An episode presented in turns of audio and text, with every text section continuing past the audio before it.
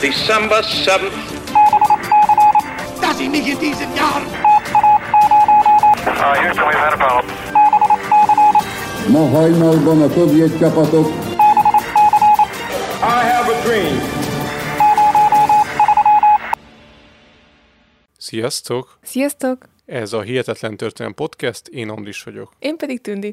Mai adásunkban Steló Gábor evangélikus lelkész munkásságáról fogunk beszélni, aki a zsidó üldözés idején és Budapest ostroma alatt több száz gyerek életét mentette meg a haláltól, de a világháború után is tevékeny maradt, és árva gyerekekkel foglalkozott. Az ő rendkívüli történetét sajnos sokkal kevesebben ismerik, mint amekkora figyelmet érdemelne. Nincs is nagy léptékű átfogó mű az életéről, és emiatt az adásunkban sok idézetet fogunk majd használni, mert hogy nagyon sok személyes visszaemlékezés van vele kapcsolatban. Illetve felhívjuk a figyelmet, hogy az adás bizonyos részei egyesek számára megrázóak lehetnek, mert a történet a nyilas terror idején játszódik, legalábbis egy része, és sajnos, mint tudjuk, nagyon sok borzalom történt ebben az időszakban, úgyhogy egy-két rész felkavaró lehet. Sziasztok! Most reklám, aztán a műsor. A műsor, valamint az élményekkel teli utazások, személyre szabott ajánlatok és állandó kedvezmények támogatója a MOLMOVE hűségprogram. Nyisd meg a MOLMOVE appot a profilodba belépve, add meg a hihetetlen promóciós kódot, és tankolj MOLEVO és EVO Plus üzemanyagjainkból 15 forint per liter kedvezménnyel. Ne feledd, a hihetetlen promókóddal most még jobban megéri MOLMOVE tagnak lenni. Vége a reklámnak, jön a műsor. Vágjunk is bele a mai adásunkba, viszont még mielőtt rögtön rátérnénk arra, hogy mi is történt a gyermekmentés ideje alatt, fontos azt is tisztázni, hogy Stelő Gábor mivel foglalkozott az előtte lévő korszakban és az előtte lévő években. Ő 1909-ben született, egy jómódú családban, öt testvére volt, és gyerekkorában a tanulmányait számos iskolában végezte.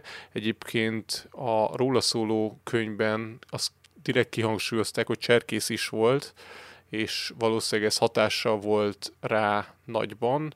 Főleg itt arra kell gondolni, hogy ő egyrészt szívesen segített másoknak, másrészt elég jó tehetsége volt ahhoz, hogy megszervezze a dolgokat. Szóval több iskolába is járt, ő az egyik legmeghatározóbb a Fasori Evangélikus Gimnázium volt, és valószínűleg ott döntött el, hogy majd a lelkészi pályát választja, úgyhogy ebbe az irányba ment tovább. A későbbi egyetemi tanulmányai során pedig kapcsolatba került egy finn cserediákkal, és ez a barátság nagyon meghatározó volt az ő életében, ugyanis elkezdett finnül tanulni, és eldöntötte, hogy a tanulmányait Finnországban fogja majd folytatni, és így is történt, ugyanis a teológiai szigorlatai után egy egész tanévet Finnországban töltött, és ekkor ismerkedett meg a finn oktatási rendszerrel, ami már ebben az időben is hát élen járt. Itt Finnországban találkozott a népfőiskolákkal, eh, ahol főleg paraszti rétegből származó ifjúságot oktattak, neveltek, és eh, ennek a rendszernek az a sajátossága, hogy eh, nem, nem a tanulmányi eredményektől függ az, hogy bekerülhetsz egy ilyen intézménybe, hanem tulajdonképpen bárkit felvesznek, és Steló Gábor nagy fantáziát látott ebben, neki nagyon megtetszett ez a népfőiskolai rendszer, és elhatározta, hogy ezt az iskolatípust ő is meg akarja valósítani Magyarországon. És egyébként én most utána olvastam egy kicsit, és azt láttam, hogy már volt itthon korábban is népfőiskola, tehát nem Steló Gábor hozta be ezt Magyarországra. Azt hiszem ez volt az első bentlakásos ő, népfőiskola, én ezt olvastam. Az lehet, az lehet. Ö, azt tudom, hogy korábban már volt. Ugye a népfőiskoláknak az volt, hát így a jellemzőjük itt Magyarországon, hogy főleg a parasságot ö, ö, oktatták, nevelték, tehát hogy ö, a mezőgazdaságban mezőgazdaságból élők ö, számára nyújtottak oktatást, és olyan ismereteket sajátítottak el, mint mondjuk ugye a nem tudom, kereskedelem, vagy más ilyen közigazgatási ismereteket, tehát hogy igazából hogy az élethez szükséges ismereteket, amiket mások mondjuk tényleg egyetemeken tanulnak, vagy, vagy valamilyen iskolai képzésben, azok az emberek, akik mondjuk a mezőgazdaságban dolgoztak, számukra általában nem voltak elérhetőek ezek a, ez az oktatás, és a népfőiskola erre adott egy megoldást, hogy, hogy tulajdonképpen mindenki előtt megnyitotta a kapuit, és bárki tanulhatott. És egyébként én úgy tudom, hogy még ma is működik népfőiskola Magyarországon, és szerintem ez egy tök jó rendszer, mert hogyha belegondolunk, akkor nagyon sok szakma, szakmai képzésnek, vagy hát az, egy, az egyetemi képzéseknek pedig egyértelműen ugye feltétele egy alap- vagy középfokú iskolai végzettség, és hát ugye sokhoz pedig jó eredménnyel is kell ö, végezni. Viszont ez nem mindenkinek sikerül, mert nem mindenki indul azonos esélyekkel, vagy, vagy egyszerűen csak nem tud, nem tud annyit tanulni, vagy úgy tanulni, mint mondjuk mások. De ez a népfőiskola ez lehetőséget ad nekik is arra, hogy olyan ismereteket szereznek, amire máshol nem lenne esélyük. Igen, Finnországból egyébként 1932-ben tért haza, amikor is 1932-ben lelkészé szentelték, majd 60-ban, később nagy tartsán volt lelkész. Ebben az időszakban találkozott Lehel Ilonával is, és kötöttek házasságot, melyből nem sokkal később két gyerekük is született.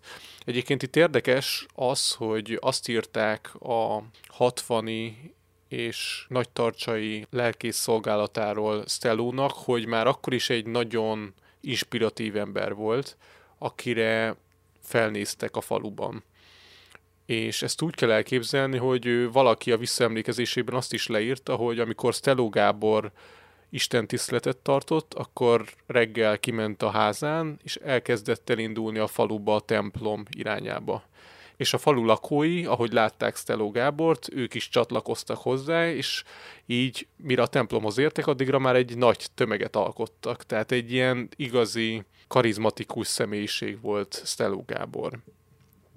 A népfőiskolában zajló életről ö, így emlékezett vissza az egyik női résztvevő, Ágyneműt nagy utazókosarakban itthonról kellett vinnünk, mert a pricses ágyak üresen vártak. Szépen összejöttünk, és nagyon-nagyon jól éreztük magunkat. Minden reggel templomba mentünk. Steló Gábor tisztelendő úr végezte legtöbbször az Isten tiszteletet. Ha mentünk valahová, korán reggel indultunk. Jártunk Budapestre lovaskocsival, múzeumba, végigutaztuk Budapestet, néztük az üzleteket, persze nem nagyon vásárolhattunk, mert kevés pénzünk volt. Máskor elvitt a stráfkocsi gödöllőre, ott megnéztük a baromfi telepet. Mikor ott voltunk az iskolában, akkor jöttek az előadók. Kada Judit a magyar irodalmat, amit én nagyon is szerettem, pont az ismertette velünk. Nagyon aranyos volt. Sebők István beszámolót tartott Finnországról. Akkor volt először idegen országban. Ő nagy tartsai lakos. Még két magyar dalt énekelt nekünk. Én még ma is tudom, a csitári hegyek alatt régen leesett a hó, meg az, hogy zsuppos a házunk teteje, rászállott a cinege. Mikor kocsival mentünk valahová, mindig éneket tanultunk. És szerintem ez az idézet elég sok mindent megmutat, és többek között azt, hogy mennyire színes oktatást kaptak ezek a növendékek, akik ebbe a népfőiskolába jártak. Alig, hanem a nagytarcsai népfőiskola sikerén felbuzdulva országosan több népfőiskolát is alapítottak, de hogy Tündi mondta, már hamarabb is voltak, de ez valószínűleg egy lökést adhatott, hogy Stelló Gábor is ilyen sikeresen lemodellezte a finn rendszert. Sajnálatos módon a háború után ezek a népfőiskolák megszűntek, és 49-től betiltották őket, úgyhogy ez a rendszer csak a rendszerváltás után indulhatott újra. És így jutunk el 1942-43-ig, ugye ami már a második világháború során történt, ekkor nem tisztázott, hogy mi, de Steló Gábor Budapestre utazott, és ott folytatta a hivatását, a szolgálatát.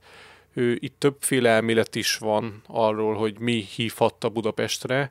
Egyrésztről lehet, hogy a magyar evangélikus egyházon belüli felettesei látták azt, hogy a népfőiskolák rendszere a háború miatt szünetelni fog, és emiatt gondolták azt, hogy Steló Gábor hasznosabban tud dolgozni Budapesten, és a másik elmélet pedig az, hogy felettesei azt látták, hogy Steló Gábor nagyon jó szervező, és úgy gondolták, hogy a népfőiskola helyett valami olyan más szervező munkát bíznának rá, amivel nagyon hasznos tud lenni a társadalom számára. Stelú Gábor eleinte a fővárosi kórházak lelkészévé nevezték ki, de a feladatköre hamar megváltozott, ugyanis a protestáns egyházak létrehoztak egy jópásztor névre hallgató egyesületet, és ennek az egyesületnek az volt a célja, hogy segítse az átkeresztelkedett, de eredetileg zsidó származású gyerekeket. Raffai Sándor püspök behívatta magához Teló Gábort, és közölte vele, hogy valamit mindenképpen tennie kéne a keresztény vallású zsidó gyerekekért. Ahogy a püspök fogalmazott, ezek közül a gyerekek közül sokaknak nem volt se otthonuk, se gondozójuk. Az volt a cél, hogy ezeket a gyerekeket összegyűjtsék, és létrehozzanak számukra valamilyen otthont, ahol menedékre lelnek, és így lett Steló Gábor püspöki megbízásból a Jópásztor Egyesület egyik főszervezője az evangélikus egyház oldaláról. Igen, tehát itt azt jó, hogyha látjátok, hogy ezt a protestáns egyházak szervezték ezt a Jópásztor Egyesületet, tehát ebben benne volt a református egyház és az evangélikus egyház is, és az evangélikus egyház oldaláról Steló Gábort nevezték ki felelősnek. Aki el is felelte ezt a feladatot, és hatalmas energiával vetette bele magát a szervezésbe. Erről pedig naplójában ír, ami a vészkorszak 365 napját eleveníti fel, és ez a napló teljes egészében cenzúrázatlanul még a mai napig nem jelent meg. És amikor az adásra készültünk, akkor örömmel futottunk bele abba, teljesen véletlenül, hogy ezt ki fogják adni májusban a magvető kiadó gondozásában, és a címe az lesz, hogy 365 nap, emlékek a magyarországi zsidómentésről 1944-ben. És ez lesz az első alkalom, hogy úgy adják ki ezt a visszaemlékezést Szeló Gábortól, hogy teljesen cenzurázatlan formában, mivel egyébként 1980-ban, ha jól emlékszem, már kiadták, viszont akkor ő, ugye még ez az átkosban volt, úgyhogy bizonyos részeket ki kellett belőle szedni, úgyhogy majd, hogyha a könyvesboltba járnátok májusban, akkor érdemes ezt a könyvet keresni, mivel valószínűleg egy elég érdekes és izgalmas olvasmány lehet. Na de térjünk vissza a történethez. Tehát Steló Gábor elvállalta a gyermekmentő feladatot, amelynek az első mozzanata az volt, hogy egy lelkésztársával együtt meghívta őket egy svájci úriember, aki a zsidók helyzetéről érdeklődött. És hamar kiderült, hogy ez a svájci úr jobban tájékozódott, mint a lelkészek, viszont ez nem volt sokáig így, ugyanis Steló Gábor hamar felismerte, hogy mekkora baj van, hogy az évek óta üldözésnek kitett zsidókkal szemben egyre súlyosabb rendeleteket hoznak, és ekkor már szinte lehetetlen volt külföldre menekülni, és nagyjából már csak a bújdosás, a rejtőzködés volt az esély arra, hogy túléljék a zsidók ezt a korszakot. Hamar rájött arra, hogy ugye az volt a hivatalos feladata, hogy a kikeresztelkedett zsidókat segítse, de hamar rájött arra, hogy az át nem tért zsidókkal is foglalkoznia kell, mert hát ugye ők is ugyanúgy veszélyben vannak, és az ő életük is számít. Viszont ez a felfogása nézeteltérésekhez vezetett egyházi berkeken belül, ugyanis az evangélikus egyház vezetői kockázatosnak tartották, hogy kiderüljön, hogy a lelkészek zsidó gyerekeket és felnőtteket bújtatnak. Hát igen itt nyilván, nyilván gondolniuk kellett sok mindenre, meg, meg ez tényleg egy nagyobb kockázat volt, mert, mert itt nem tudtak azzal takarózni, hogy mondjuk meglobogtatják a keresztlevelet, és akkor bebizonyítják, hogy ők már pedig nem zsidók, hanem keresztények. Um, Igen, itt az adásban szó lesz Kassai Margit visszaemlékezéseiről, aki, ha jól emlékszem, 1940 szeptember végén házasodott, és azt hiszem, volt egy ilyen vonal, amit meghúztak, hogyha te 1940. szeptember előtt házasodtál, vagy keresztélkedtél át, akkor még elfogadták ezt, ha utána, azt már nem.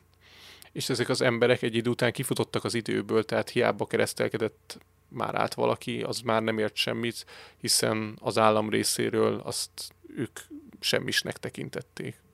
És itt talán érdemes megemlíteni ezzel kapcsolatban az első adásunk témáját is, ugye, amit már több mint két éve vettem fel még egyedül, ugye, ami a Vatikánról és a holokausztról szól, és ott nekem az egyik leghangsúlyosabb benyomásom ezzel a kérdéskörrel kapcsolatban az az volt, hogy sokkal gyakoribb volt az alulról szerveződés az egyházak esetében, amikor a zsidómentésről beszélhetünk. Tehát központilag felülről csak nagyon enyhe és óvatos próbálkozások voltak, nem mertek semmi határozott rendelkezést hozni, és így Stelló Gábor esetében is ez köszön vissza, hogy egy ilyen alulról szerveződő Stelló Gábor úgy gondolja, hogy fontos neki a zsidók megmentése, de föntről ezt nem nézik jó szemmel, ő mégis ennek ellenére úgy dönt, hogy minden zsidó származású embert is megpróbál megmenteni. Úgyhogy innentől kezdve konkrétan az életét kockáztatva járta a várost, újabb és újabb otthon lehetőségeket keresve a zsidók számára, és itt a kapcsolatét is ki tudta használni, vagy pedig akár nyilas vezetők előtt verte az asztalt, és érte el azt, hogy még több embert tudjon megmenteni. Ugye lelkészként talán volt tekintéje a nyilasok előtt, ha bár... Hát igen, ott van ugye Kuhn Páter példája, akire most nem fogunk kitérni az adásban, de hogy azért vannak itt érdekes esetek. Egyébként Steló Gábor maga, ő mindig Luther kabátban járta a várost, és ez az összes evangélikus lelkészre igaz volt. Ezzel így már messziről látszódott, hogy ezek az emberek nyilván egyfajta védettséget és tiszteletet váltottak ki a legtöbb emberből. Ami egyébként, ha belegondolunk, akkor ez, ez elég ilyen furcsa és ellentmondásos, hogy mondjuk a nyilasok tisztelték a lelkészeket, mert mondjuk Isten embereinek tekintették őket, vagy hát úgy tekintettek rájuk, és így volt feléjük tiszteletük, de gyakorlatilag amiket megtettek, azok Isten és ember ellenes dolgok. Hát igen, is sok ellentmondás van. Igen, egyébként én már sokszor gondolkodtam azon, hogy kéne egy adást csinálnunk a nyilas terrorról, csak valószínűleg borzasztó dolgokat kéne elmondanunk, amiket egyébként sokan ismernek, de, de egyébként sokan nem. És itt megint csak a történelmi oktatásunk hiányosságai az, ami, ami szerintem a ludas, mert, mert ha jól emlékszem, és ha jól tudom, akkor még most sem annyira téma a nyilas terror, vagy hogy a, mégis, mert valamit azért szót ejtenek róla a történelmi oktatásban, de azért nem mennek bele igazán mélységeiben, ami mondhatjuk azt, hogy nem feltétlen baj, mert végül is 18 éves fiatalokról van szó, akiknek talán a lelkük nem bírja el, meg a történelemkönyvek lapjai sem bírnak el annyi sok ö, szörnyűséget, viszont talán tényleg tisztában kell lennünk azzal, hogy még történtek itthon, mert azért ezek ö, elképesztő borzalmak. Úgyhogy lehet, hogy lesz egyszer majd egy adás, de de szerintem azt nagyon nehéz ezt mind felvenni, mind meghallgatni, úgyhogy um, ezt még átgondoljuk.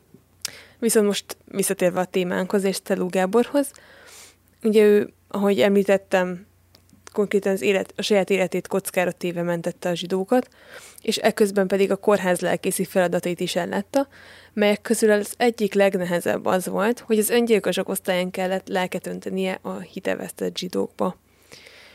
És ez a probléma, tehát itt az öngyilkossági kísérletek több visszaemlékezésben is visszaköszönnek. Például Kassai Margit, egy korabeli zsidó nő, akiről ugye az Andis már szót ejtett, ő az ő visszaemlékezésében arról ír, hogy az öngyilkosság nem volt ritka ebben az időszakban, amikor valakinek megölték a férjét, vagy munkaszolgálatra vitték, esetleg a gyerekei meghaltak egy bombatalálat során, akkor előfordult, hogy volt, aki csak az öngyilkosságot látta az egyetlen kivezető útnak ezekből a tragédiákból. 1944 őszén a korábban említett svájci úriember segítségével sikerült szerezniük Stelló Gáboréknak egy Gellért-hegyi villát, ahol létrejött az első gyermek otthon. Később 31 további otthont létesítettek, ahova összegyűjtötték az átkeresztelt és nem átkeresztelt zsidó gyerekeket egyaránt. Ezeknek a gyerekeknek egy jó része árva vagy félára volt, de voltak olyanok is, akiknek a szüleit elhurcolták, és nem lehetett róluk semmit sem tudni, és ezért kerültek ezekbe az otthonokba. Az egyik túlélő így emlékezett vissza. 1944. novemberében 11 éves voltam. Egy napon a Víg Színház utcai csillagos házból a Lázár utcai jópásztor irodához kísért egy katona, szüleim megbízásából. Szerepe csak annyi volt, hogy a sárga csillagot viselő kisfiú mellett egyenruhás férfi haladjon. Utcai razia esetén ez akár életmentő lehetett. Még aznap a Várbéli Úri utcába vittek bennünket autóval. A továbbiakban is autóval közlekedtünk, Gábor bácsi és társai jó voltából. Akkor úgy hallottam, hogy valamelyik vajbáró házában vagyunk. Ott töltöttünk két-három napot. Több emeletnyi gyerek lakott ott, némelyik szerencsés az édesanyjával együtt, írja a visszaemlékezésében. A gyerekek mellé gondozókat is befogadtak, akik közül számos zsidó származású volt, és ezzel Stelló Gábor nem csak gyerekeket mentett, hanem a gondozói rendszer révén felnőtteket is. Egy ilyen 34 éves gondozó és Stelló találkozását örökíti meg Kassai Margit memoárja, ahol így van megörökítve ez a találkozás. Ben ülök a nagy tiszteletű úrnál, aki kedvesen mosolyogva fogad, mintha régen ismert volna. Leül mellém, és kérdezi, miben lehet segítségemre. Én, aki remekül álltam szemrebbenés nélkül a kirúgásokat, most a kedves fogadtatásra tüstént bőgni kezdek, és csak aztán mesélem el, hogy negyedik hete bujkálok, a helyzet egyre kínosabb, nem csak miattam, hanem a bújtató barátok miatt is, és nem tehetem már sokáig ki őket annak, hogy miattam bajba kerüljenek. Hallottam az akciójáról, szeretnék gondozó nő lenni valamelyik otthonban, amihez mindentől eltekintve nagy kedvem is volna, mindig is szerettem gyerekekkel foglalkozni. Tehát például Gassai Margitnak, mint látjuk, ez a gondozói szolgálat konkrétan életmentő volt, hiszen kapott egy biztos szállást, egy menedéket, és nem ő volt az egyetlen ilyen, akinek ez egy, ez egy nagyon jó lehetőség volt arra, hogy, hogy bujkáljon, és uh, ugye itt a barátaikat is feltették ilyenkor. Tehát, hogy ez egy ilyen nagy megkönnyebbülést is jelentett a számukra. És az azért fontos, hogy nem volt könnyű bekerülni ebbe a gondozói körbe. Tehát Kassai Margit például leírja, hogy egy, hogy egy olyan teremben várakozott Stelló Gáborra, ahol több más nő is szintén ott tartózkodtak, és akik szintén azt szerették volna, hogy felvételt nyerjenek a gyermek otthonba gondozó nőnek, de a többieket elutasították, mivel már szinte az összes hely tele volt. Végül Kassai Margitnak egyébként sikerült bejutnia, de ez azért szintén egy kivételes esetnek mondható. A zsidó gyerekek egyébként, akik el voltak szállásolva ezekben az otthonokban, azok gyakran új identitást kaptak, hamis papírokat szereztek nekik, amiket a gyerekeknek fejből meg kellett tanulniuk ugye az új nevüket, és azt, hogy honnan származnak. Nekem egyébként van egy gyerekkori hát, emlékem, ami ehhez kapcsolódik, nyilván nem személyesen ebből a korból, hanem biztosan sokan ismeritek az Abigail című filmet, ugye mi Szabó Magda regény alapján készült, és um, anyukámnak ez volt az egyik kedvenc filmje. Vagy, vagy kedvenc könyve, és az alapján a kedvenc filmje. Nem tudom, de nagyon szerette ezt az Abigail-t, és uh, én is nagyon szeretem a könyvet és a filmet is. És ugye ebben a könyvben, és ugye a filmben is, én most a filmre gondolok éppen, van egy olyan jelenet, amikor az egyik diáklánynak eltűnnek az iratai, a papírjai, és aztán Abigail révén kap újakat. És emlékszem, hogy én ezt amikor láttam a filmet, akkor még gyerek voltam, és nem értettem, hogy, hogy miért, hogy ez a jelenet ez miről szól. És csak évekkel később hát esett le, hogy miről is van itt szó. De akkor, tehát a gyerekként, amikor láttam ezt a filmet, egyáltalán nem értettem, hogy most mi volt ez, tehát nem értettem, hogy miért, kellett ez, miért kellettek ezek az új papírok, de hát nyilván utólag leesett, hogy uh, ugye itt a történetben is egy zsidó származású lányról van szó, akinek hát új papírokat adtak. A gyermek otthonokban gyakran razziák voltak, mert egy idő után a nyilasok rájöttek arra, hogy valószínűleg zsidókat bújtatnak, vagy zsidó gyerekeket és gondozókat bújtatnak ezekben az otthonokban. Az egyik ilyen eseményt így írja le az egyik visszaemlékező. Kínos élmények után kerültem hozzá, úgynevezett zsidóházban laktunk, édesanyámmal és édesapámmal. A nyilas hatalomátvétel után édesanyám ösztönösen tudta azt, hogy onnan nekünk el kell mennünk. És valóban, elmenetelünk után néhány nappal a nyilasok elvitték az ott lakókat, és a Dunába lőtték őket kivétel nélkül. Anyám eltűnt hamis papírokkal, apám és én elbújtunk a hitelbank raktárjában, ahol ő dolgozott. Aki bújtatott minket, az jelzést adott, ha valaki bejött a raktárba, és nekünk akkor a bútorok mögé kellett kucorognunk. Helyzetünk tarthatatlan volt. Írja visszaemlékezésében 11 éves helyzetéről az egyik Stelló gyerek. Később ugyanennek a gyereknek apjától is el kellett válnia, és akkor került az egyik gyermek otthonba. Ott ismertem meg Gábor bácsit, és amíg élek, nem fogom elfelejteni azt az erőt és bizalmat, amit én, a megdiadt, a félelemtől és aggodalomtól összeroppant kisfiú merítettem puszta jelenlétéből. Mosolygó arccal magyarázta el nekem az új helyzetet, amibe kerültem, és türelmesen tanította be nekem furcsán hangzó, hamis, új nevemet, írja a visszaemlékező. Stelló Gábor tudta, hogy a nyilas hatóságok sejtik, hogy valójában mit is csinál, ezért úgy alakították ki az otthonokat, hogy az árja és a zsidó gyerekek vegyesen legyenek, a zsidó gondozóknak pedig gyakran váltogatniuk kellett a szolgálati helyüket, és hogyha éppen kaptak egy fülest arról, hogy razzia várható, akkor ugye elmentek. Erről is van egy visszaemlékezés. Néhány napja lehettünk ott, valamelyik délelőtt az egyetlen nagyobb szobának bejárati ajtajánál áldogáltam, amikor csengettek. Egy hölgy, nem emlékszem pontosan, de alig, hanem a presbiter úr felesége nyitott ajtót. Három férfi állt ott, kettő nyilas karszalagot hordott, a harmadik német tisztitányér sapkát viselt, és rangjelzés nélküli német egyenruhát. Az utóbbi beszélt. A rövid párbeszéd így hangzott, emlékszem rá, mintha ma lett volna. Hölgy, kérem, ez a helyiség a Nemzetközi Vörös Kereszt védelme alatt áll. Egyenruhás. Tudom, a Nemzetközi Zsidó Szabadkőműves Vörös Kereszt védelme alatt. Ezzel a három férfi sarkon fordult és eltávozott. Még aznap Stelló Gábor felkereste az otthont egy névsorral, és név szerint szólította a gyerekeket, akiket még aznap más otthonokba szállítottak, a helyükre pedig Erdélyből menekült gyerekek érkeztek.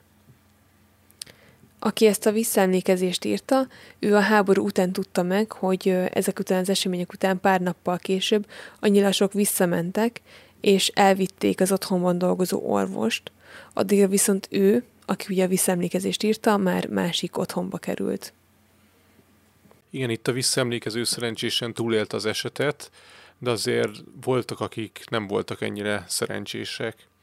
Kassai Margit arról ír memoárjában, hogy egy pesti otthonnál a nyilasok elvitték az összes zsidó gyereket, és azokat, akiknek nem voltak rendbe a papírjaik, majd bevitték őket a gettóba, minden felügyelet és ellátás nélkül, és ott hagyták őket egy bérházban.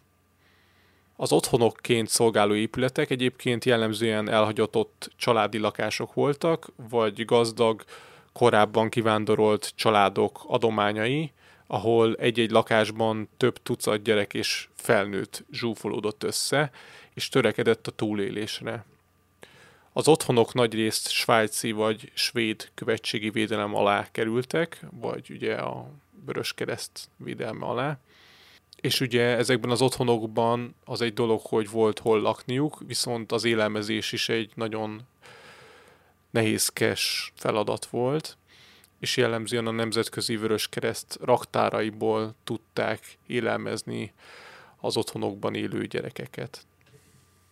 Stelló Gábor egyébként jobban félt a nyilasoktól, mint a német katonáktól, ezért amikor a Bogár utcai otthont elérte a front, akkor az ottani gyerekeket magához költöztette, és így a gyerekek vele, a feleségével és a két közös gyerekükkel együtt éltek. Hát meglehetősen zsúfoltam.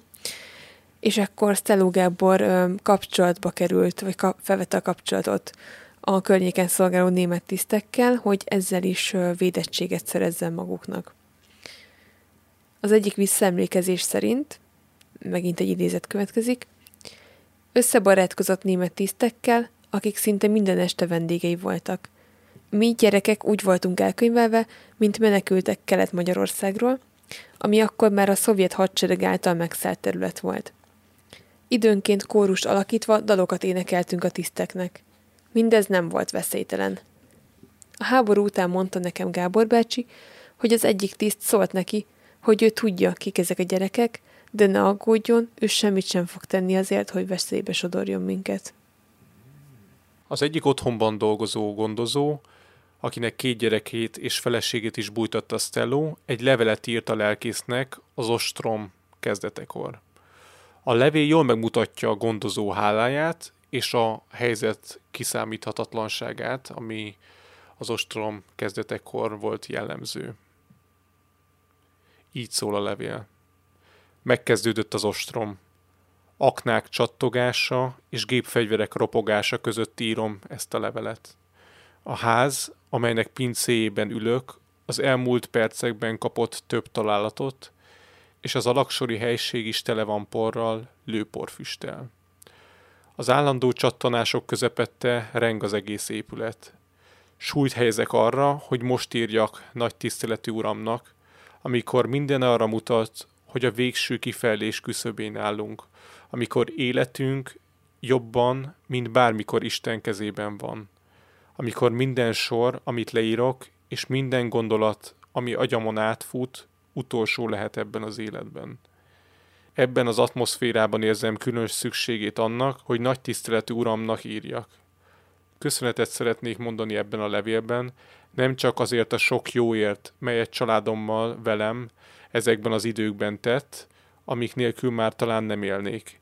Nem csak ezekért, hanem elsősorban azért a példáért, amit jóságával, önfeláldozásával, bátor helytállásával, áldozatos munkájával mutatott és mutat. Azért az erőért, melyet remélem mások is, úgy mint én, nagy tiszteletű uram példaadásából merítettünk. Most pedig egy pár visszaemlékezésen keresztül ö, beleláthatunk abba, hogy milyen volt az élet ezekben a gyermekotthonokban a gyerekek szemével. Egyébként a legtöbbjük nagy tiszteletű úrnak hívta Szelló Gábort, úgyhogy itt ezekben a visszaemlékezésekben is többször fogtok találkozni ezzel a kifejezéssel. Nagy tiszteletű úrék saját lakásukba, házukba fogadta be valamennyiünket.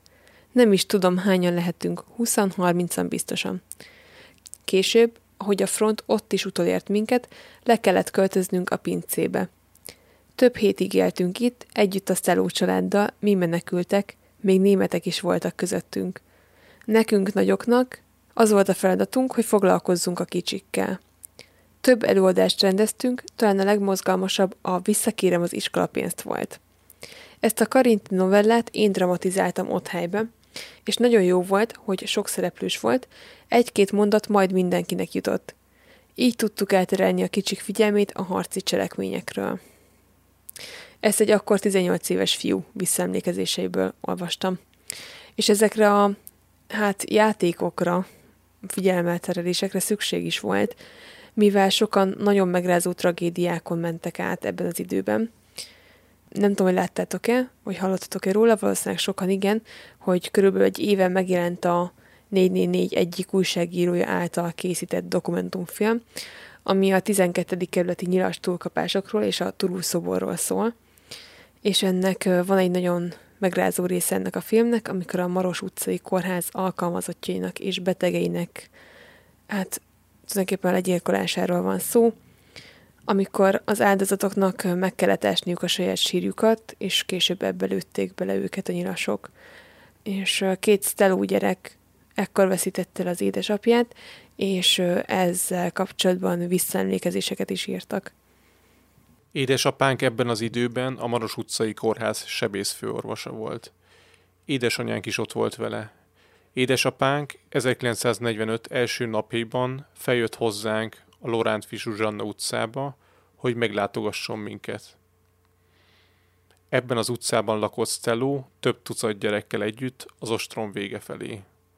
A nagy tiszteletű úrral négyesben is beszélgettünk, aki felajánlotta apunak, hogy anyuval együtt jöjjenek föl mi hozzánk, itt biztonságosabb.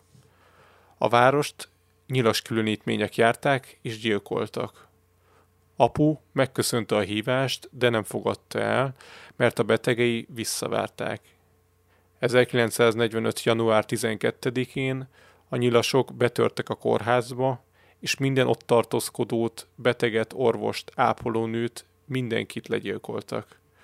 Amikor ezt a nagy tiszteletű úr megtudta, akkor öcsémmel magához hívott bennünket, és azt mondta, ezen túl tekintsük őt apánknak.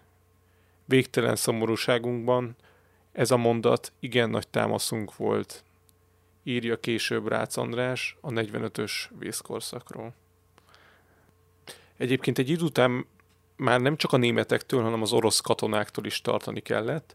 Az ostrom vége felé orosz katonák törtek be az egyik gyerek otthonba, és volt egy idősebb fiú a gyerekek között, akinek szőke volt a haja, és emiatt az oroszok német katona szökevénynek nézték. Kiparancsolták a ház udvarára, és egy jegenyafa törzselé állították, és ráfogták a géppisztolyukat. Stellu ezt meglátva kirohant a ház kapuján, és ordítva kiabálta, hogy nye, szoldát! De az oroszok félretolták.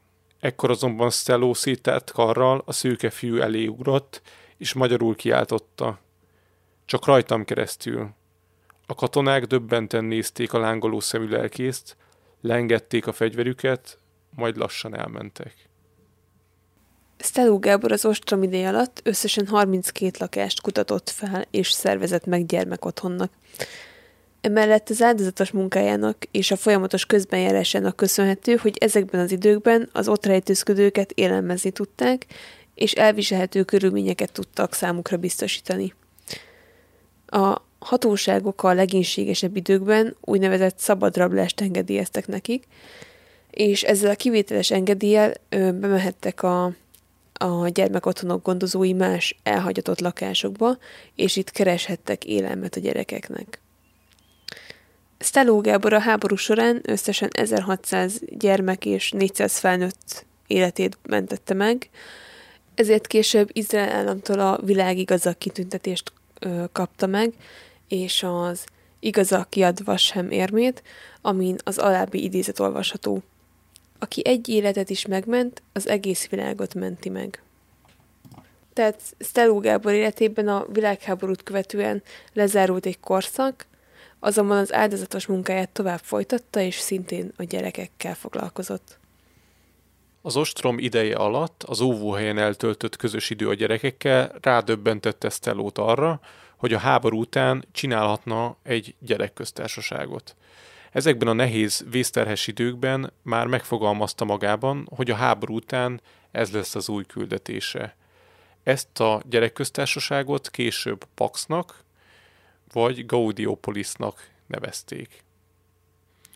A háborút követően hamar kiderült, hogy a bújtatott gyerekek jó részének szülei nem élték túl a holokausztot, valakiért jöttek rokonai, viszont sokan voltak azok, akikért nem jelentkezett senki, vagy csak egy szülő érte túl a háborút, aki nem tudott gondoskodni a gyerekéről, és Stelló Gábor főleg ezeket a gyerekeket gyűjtötte össze, és hozta létre a Pax gyermekotthont a budapesti Zugligeten.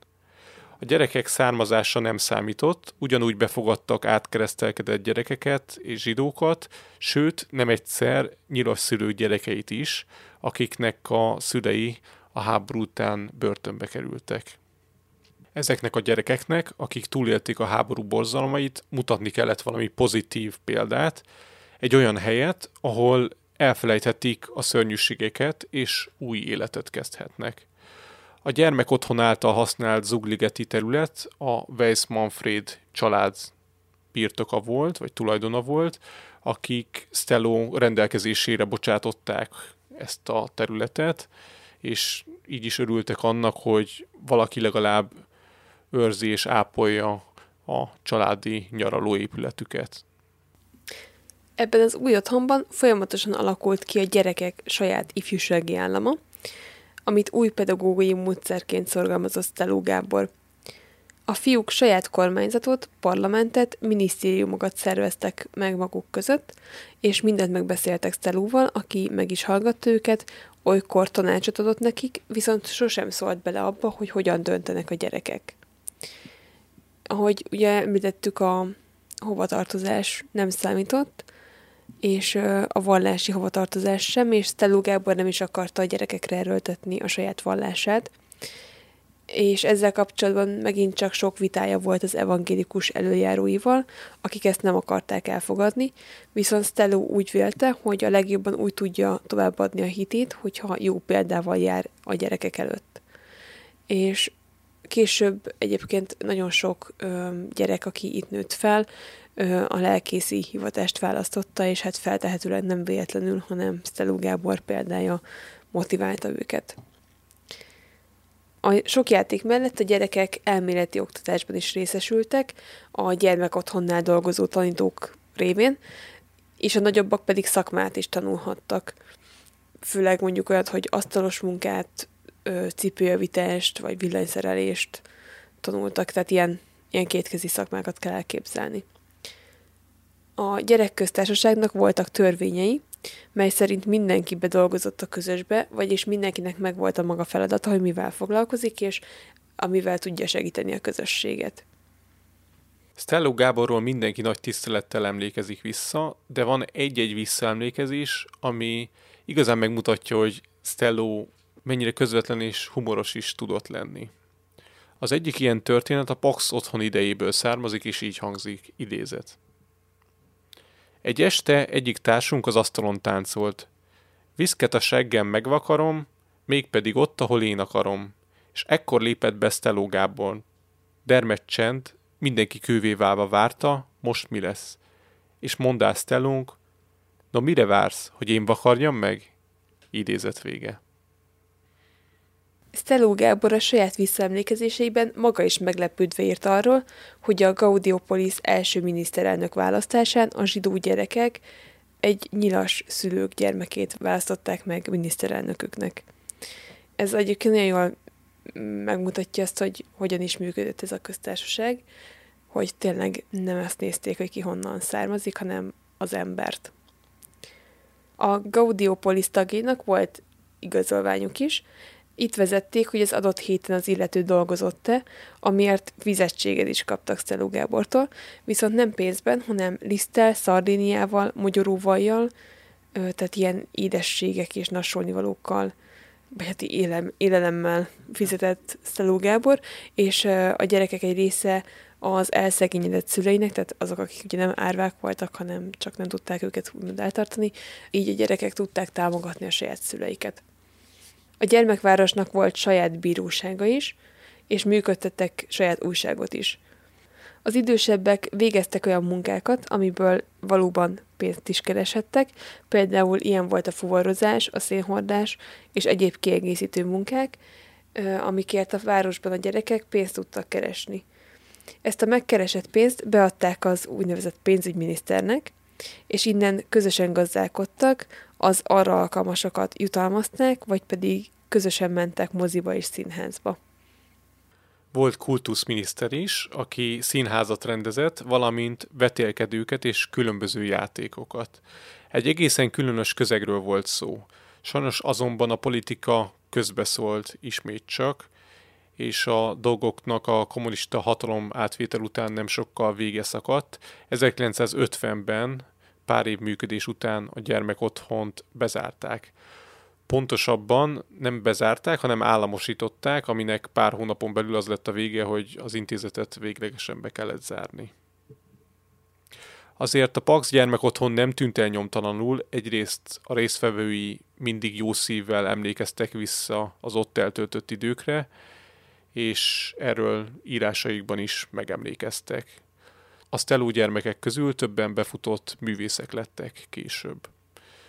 Másrészt ott van a híres Valahol Európában című film is, ami 1947-ben készült, és ami szinte biztosra vehető, hogy Stello Gábor Gaudiopolisza által ihletett alkotás. Ráadásul a filmben a statiszták jó részét a gyermek otthon növendékei adták. Aki nem ismerne a történetet, ugye ez a háború idején játszódik, a második világháború idején, és árva gyerekek különböző korosztályokból összeverbúválódnak, és együtt próbálják túlélni a nehéz időket. Ugye van belőle egy nagyon, nagyon jó musical is. Ezt láttuk egy pár éve az Operett Színházban, most nem tudom, hogy most adják de valahol biztos, hogy adják. Igen. És ebben a filmben ő van egy, tehát az eredeti történetben van egy idős úriember is, egy karmester, aki, akit akár gondolhatunk Stelló Gábornak is. Minden esetre sok a hasonlóság a film és Stelló Gaudiopolis között. Összességében azt lehet mondani, hogy Stelló szemében ez a gyerekállam beváltotta a hozzáfűzött reményeket, és meg tudták valósítani a célokat, annak ellenére, hogy csak egy pár évig működött. Stelú Gábor egyik lelkésztársa így összegezte ennek a köztársaságnak a lényegét. Krisztus evangéliumának szellemében társadalmi korlátokat megszüntetve önálló, öntudatos, önismeretre és önbírálatra törekvő, elméletileg és gyakorlatilag képzett magyar embereket sikerült nevelni, hitbeli hovatartozás nélkül. És az, hogy a gyerekek mennyire megszerették Steló Gábort, az nyilván mutatja, hogy ö, a tihanyi nyaraltatásuk során alig várták, hogy leérkezzen hozzájuk Steló Gábor a nyári táborba.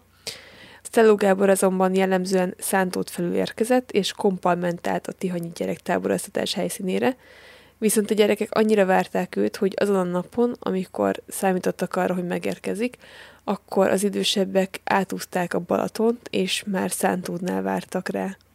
Ami azért nem semmi. Stello az otthon államosítása után sem maradt tétlen. Újra a lelkészi pályára koncentrált, és nekünk is meglepetésünkre szolgált, hogy tőlünk pár utcára teljesített szolgálatot éveken keresztül Stello. Sajnos az itteni evangélikus templomnak már csak a tornya van meg, az is eléggé romos állapotban, és mostanában többször is cikkeztek arról, hogy ez a torony, ennek a templom toronynak vajon mi lesz a sorsa. Hát itt a nyolcadik kerületben a tisztviselőtelep szélén. A rákosi korszak alatt a kitelepített családokra áldozta szabadidejének nagy részét. Ugye közvetlenül az evangélikus közösségéből is, ahol ő volt a lelkipásztor, onnan is hurcoltak el és vittek vidékre családokat. Ő ezeket a családokat rendszeresen látogatta, illetve csomagokat küldött számukra, és itt is volt egy nézeteltérése az evangélikus egyház vezetőivel, mivel ők úgy gondolták, hogy a kitelepített családokért már az ottani egyházközségnek kell gondoskodnia, azonban Stello távolról is foglalkozni akart régi híveivel. A Rákosi korszakban pedig egy másik fontos projektbe vágott bele, mégpedig a súlyosan fogyatékos gyermekek gondozásába. Vidéken és Budapesten is létrehozott egy direkt erre a célra szánt otthont, és ez igazán a szívügyévé vált. Ugye, hát ezeknek a gyerekeknek a gondozása nem volt egyszerű feladat, szakképzett gondozókat igényelt ez a munka, viszont az állam nem engedélyezte, hogy az egyház alkalmazottjai elvégezzék a gyógypedagógiai képzést. Steló Gábor ekkor kereste fel Bárci Gusztávot, a Gyógypedagógiai Intézet igazgatóját, ugye róla van elnevezve az eltének a gyógypedagógiai kara. Szóval felkereste őt, és megbeszélte vele, hogy az egyház alkalmazottjai bejárhatnak a gyógypedagógiai tanórákra, és így nem kaphattak bizonyítványt, viszont a tudást megszerezték, és hát végül is ez az, ami igazán számít, így hatékonyabban tudtak működni ezek az intézmények. És maga Bárci Gusztáv is rendszeresen kilátogatott ezekbe az intézményekbe, és ahol csak tudta, segítette a munkát. És ami még nehézséget okozott, természetesen az a pénz, részben egyházi adakozásból, részben az állami minimális támogatásból, részben pedig a Stellu által felkeresett szervezetek révén tudták fenntartani ezeket az intézményeket. 1956-ban feleség és két gyereke kiköltözött Svájcba, azonban Stellu Gábor itthon maradt Magyarországon. Úgy gondolta, hogy a munkájától nem tud elszakadni, és ha elhagyni kényszerül az országot, akkor az általa felépített rendszer alig, ha nem összeomlik úgyhogy itt maradt. Később a sors mégis úgy hozta, hogy Svájcba került, de ez akaratán kívül történt így. 1961-ben idéglenes útlevéllel kilátogatott családjához, és Svájcban infartust kapott, és orvosi javaslatra kint maradt végül. Ugye lejárt az idéglenes útlevele, úgyhogy vissza se tudott jönni Magyarországra élete hátralévő részében segédlelkészként dolgozott, míg végül 1974-ben 64 évesen hunyt el infarktusban. Ugye akkor újra, tehát ez már a második infarktusa volt, és ezt már nem elte túl. És hát sajnos, amikor meghalt, utána itthon ö, nem adtak erről igazán hírt, mondjuk az újságok. szinte alig említették meg a halál hírét, és feltehetőleg azért, mert az állami berendezkedés nem támogatta, hogy megemlékezzenek róla. És ami igazán szomorú az az, hogy még ma is igazán kevesen tudnak arról, hogy Szelú Gábor milyen hűs tetteket hajtott végre, és hogy milyen nagy szerepe volt a háború idején, és utána is a magyar gyerekek életében.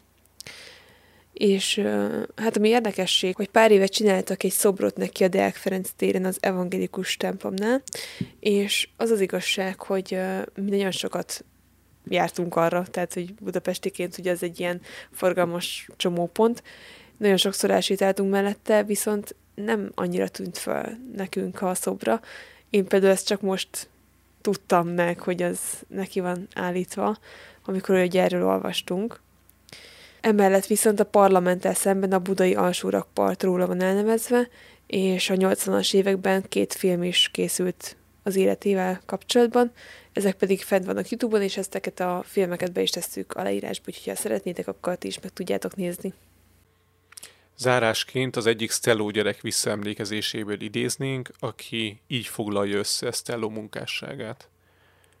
Ha nem igyezte is föl őt a történelem sajnos, mindenképpen egy példakép ember volt, akinek a derűje mennyei volt, akinek a hibái emberiek voltak, mert egy földön járó, hibákkal, indulatokkal, érzelmekkel teli ember volt, akinek a tevékenysége méghozzá elsősorban a gyerekekért való tevékenység és az emberiségért való tevékenység volt a fő mozgatója.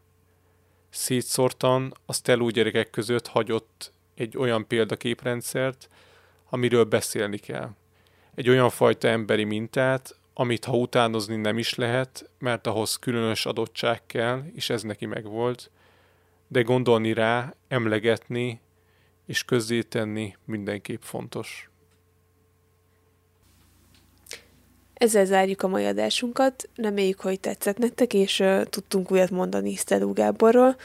Hát nekem mindenképpen egy nagyon megható történet volt. Egyébként ezt most így be is vallhatom, hogy én elsírtam magam uh, egy-két résznél. Csak ezeket nyilván nem teszük be az adásba, hogy ezt nem hallhatjátok, de, de azért, um, azért nagyon megérintett ez a történet, és hát remélem, hogy sikerült átadnunk úgy, hogy uh, ti is megismerhettetek többet az ő személyéről. Ez volt hát a mai adásunk. Reméljük, hogy tetszett. Vigyázzatok magatokra, és találkozunk legközelebb. Sziasztok! Sziasztok! A forrásokat megtalálhatjátok a leírásban, vagy a hihetetlen-történelem.simplecast.com-on. Kövessétek a Facebook oldalunkat is, a Hihetetlen Történelem Podcast Facebook oldalt, ahol három naponta jelentkezünk érdekes villámtörikkel. Örömmel fogadunk e-maileket is, a hihetetlen gmail.com e-mail címen, hogyha esetleg kérdésetek, észrevételetek lenne az adással kapcsolatban. A podcastet megtaláljátok az Apple Podcast adatbázisában, Spotify-on, Google Podcasten és még sok más helyen is. Hallgassatok minket máskor is. Sziasztok! Sziasztok! Ha más podcastekre is kíváncsi vagy, hallgassd meg a Béton műsor ajánlóját. El tudod képzelni, hogy a podcastet, amit éppen most hallgattál, fél év múlva már a mesterséges intelligencia generálja? Mi sem. De ha érdekel, eljötte már a gépek lázadása. Hallgass bele az Embertelen podcastbe. Orsós Lajos vagyok, a műsor házigazdája. Egyelőre még élőben. Egyelőre. Fedezzük fel együtt, hogyan ismerkedik, randizik, mesél és vitatkozik Betty és Péter, két teljesen mesterséges intelligencia. Lajos, a podcast címét mond még egyszer, Léci. Oké. Okay. Embertelen podcast. Ez a műsor a Béton közösség tagja.